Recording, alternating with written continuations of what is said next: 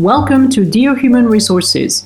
In each episode, you'll hear about current HR topics and trends from experts, both practitioners and researchers, with the goal of giving you an insider's look at human resources. In this episode, Andrea Stone, who is a hazmat certified tissue bank technician in a Southeast Pennsylvanian hospital, discusses how hospital employee safety requirements have evolved over the past few decades Welcome, Andrea. Thank you for having me, Marie. Andrea has been a tissue bank technician for over 20 years. She procures human tissue samples from surgery samples, which are then sent throughout the US to NIH funded research facilities. She's a certified hazmat technician and serves as a team member on her hospital's decontamination, and chemical spill teams. So, Andrea, for the listeners who are not familiar with the medical field, can you tell us a little bit about what it means to be a certified hazmat technician?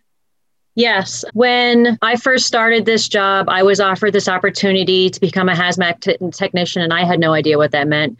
But, any- anyways, I went through a three day training course, and it was a, a certification course. And basically, it gave me all the background on what I needed to know on how to deal with chemicals, any type of unknown chemicals, and how to figure out what that chemical is and how to decontaminate people safely if that person has been exposed to that chemical.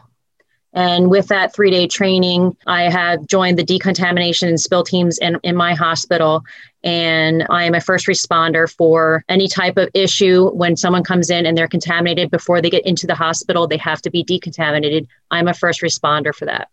So in November 2020, fairly recently, an article published on the Society for Human Resource Management website indicated that OSHA, which is the Occupational Safety and Health Administration, had cited over 179 work sites for coronavirus related violations. Can you tell us what are some of the red flags for OSHA in a hospital setting? Yeah, one big red flag right now with hospitals is that OSHA that OSHA is honing in on is not having a solid respiratory program. That entails having proper protocols and policies in place that covers fit testing of respirators. It covers medical evaluations that make sure you're healthy enough to use those respirators, and also the proper use of PPE, or what's also known as personal protection equipment. Another red flag is that the hospital and the employees themselves have a failure to report incidents that do occur in the hospital setting incidents like improper use of PPE, injuries and exposures that occur within the workplace, and compliance. Sometimes uh, employees do think that it's too much trouble or too much time consuming or too time consuming to report these incidents, so they just don't report them.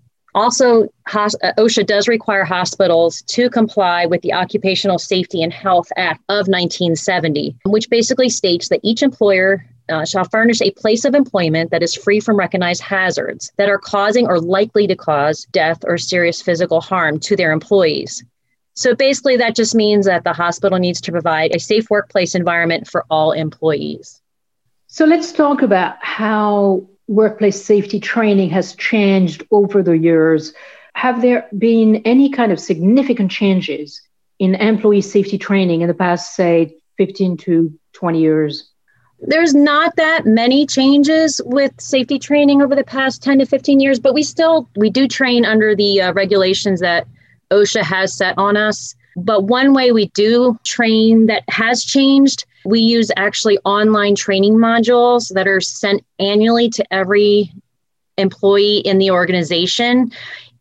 So in the past each individual department was responsible for getting the training completed on a yearly basis now it's the responsibility that lies on each individual employee instead of the department as itself to complete the training within the allotted time frame. When the training is completed, the employee does sign off that they have completed that module, and that updated information is placed in the employee's individual human resources file.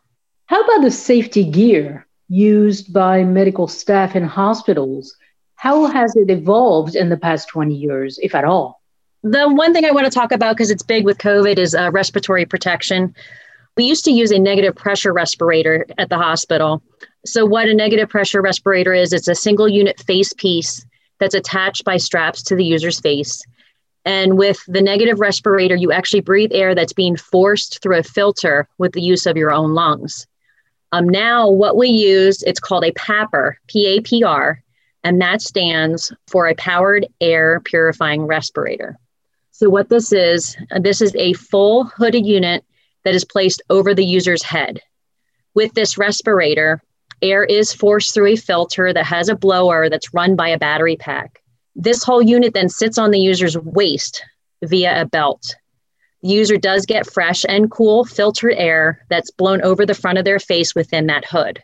Now that we use PAPRs, fit testing is not required for this unit. But with the negative pressure respirators, they required fit testing, and people with facial hair or unshapely noses could never get a proper seal. So there was always issues with those negative pressure respirators and getting people properly fitted. But with the PAPRs, almost anybody can use a PAPR. And like I said, there's no fit testing required with that. But it sounds like an expensive piece of equipment. It is more expensive. It is a rechargeable battery that you need to make sure you have charged and that is in good working order. But in the long run, it keeps the person so much more comfortable and they're more willing to wear something like this other than that negative pressure respirators really get hot and uncomfortable when you're wearing them. Another change in safety gear over the past 20 years are that the gowns that are, are being used Gowns are used when entering isolation rooms that have patients with infectious diseases. We used to use only cloth gowns that would be laundered after each use. We now use mostly all disposable gowns. Um, these gowns are made of lightweight material that is, perme- is permeable to liquid. Um, these gowns are then disposed of after each use. I would assume that increases the expenses the hospital has to uh, budget for. Absolutely. Yes, it does. We actually did our hospital used to have their own laundry system, and we actually don't have that laundry uh, service anymore. And we have increased our amount of waste tenfold with just all this PPE that's getting thrown away. So it is a big cost, not only to purchase the gowns, but also to um, dispose of them. Andrea, it's my understanding that about 16 US states require that employees receive some training about COVID 19 workplace safety. But the state of Pennsylvania, where you work, isn't one of those 16 states. So, how do hospitals like yours ensure that managers know the safety measures they should adopt, but also how do they know how to handle employee issues related to the coronavirus? So, new and updated policies and procedures are always being created, um, even as we speak. We're literally learning with this as we go. So every every time a policy or a procedure is created at our hospital, or even just updated, a notification is sent to all employees and managers. Those employees and managers then need to review the new or updated policy and then sign that off and um, sign, basically signing off saying that they understood what the new or updated information was. Some of these new policies and procedures have come from our COVID 19 Incident Command Center. So, this ICC is made up of managers and administration personnel from all aspects of the hospital, such as nursing facilities, dietary, laboratory, security, and infection control. Those are just some of the examples of, of the departments that are involved with this team. So the information does go institution wide and not just to individual specific departments. And this ICC gets updates from our county and state officials on any changes that are happening within the COVID 19 crisis. So, regarding employee safety in hospitals, what are some of the challenges, but also some of the opportunities ahead of us? In the world we live in now with the new viruses and disease and all the diseases that are popping up everywhere the challenges for these hospitals will be to stay one step ahead so one step ahead of the outbreaks that viruses create can help to lessen the burden on the healthcare workers and the hospitals as a whole the institutions will have to find a system to, to be able to acquire specific PPEs in a timely manner and to be able to replenish that supply before it does run out. But within that, the an opportunity within this COVID 19 outbreak is that more factories and businesses have been created that are manufacturing PPEs. So, future needs within the PPEs should not be such a strain on hospitals. Also, hospitals now have created new policies and procedures that help the workflow of healthcare during the times of a pandemic. So, it has opened a lot of eyes on what our future can hold. My understanding is it was more of a supply and demand in the past. In other words, on demand rather than keeping a supply. Am I right? Correct. Correct. Um, yes. It, and now it's like I said, it's people are realizing we need to be prepared for the future and be ready for when something does happen. And if it does happen quick, that we can respond and have the proper protection that we need to keep ourselves safe while we're working with these patients. So, where are those supplies kept? I mean, does that mean they need more actual real estate in a way? We have acquired an area that we have PPE stored, and it's a larger amount of PPE that we would normally store than on a on a regular non-pandemic time frame. But we have all these extra PPE stored available in case that pandemic does happen again, and that we will not run out, and that our employees can stay safe some of that equipment must, ex- must expire though right so there's maintenance needed for that yeah, so with that, we do have um, rotation of our supplies. So we're not just stockpiling and leaving them sit.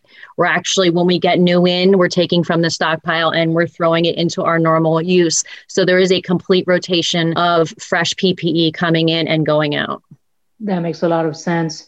In closing, Andrea, can you think of one idea about how hospitals can improve the safety of their staff? Yeah, I really believe that one idea that would help to improve the hospital safety is to have more hands on training and less virtual training.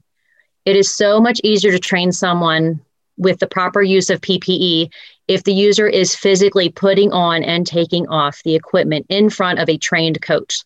That way, if the user is not wearing it or using that PPE appropriately, it can be adjusted or changed immediately the online and virtual training is okay, but in person training is far superior. That's really interesting. It really goes countercurrent to online training trends. It's understandable, I guess. Uh, you want to make sure that people use the equipment appropriately. And I Correct. guess some of those things cannot be done online. It makes sense. Thank you, uh, Andrea, for sharing your insights with us about OSHA, but also about hospital employee safety. Thank you very much.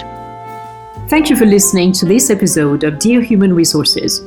In each episode, you will hear about current HR topics and trends from experts, both practitioners and researchers, with the goal of giving you an insider's look at human resources.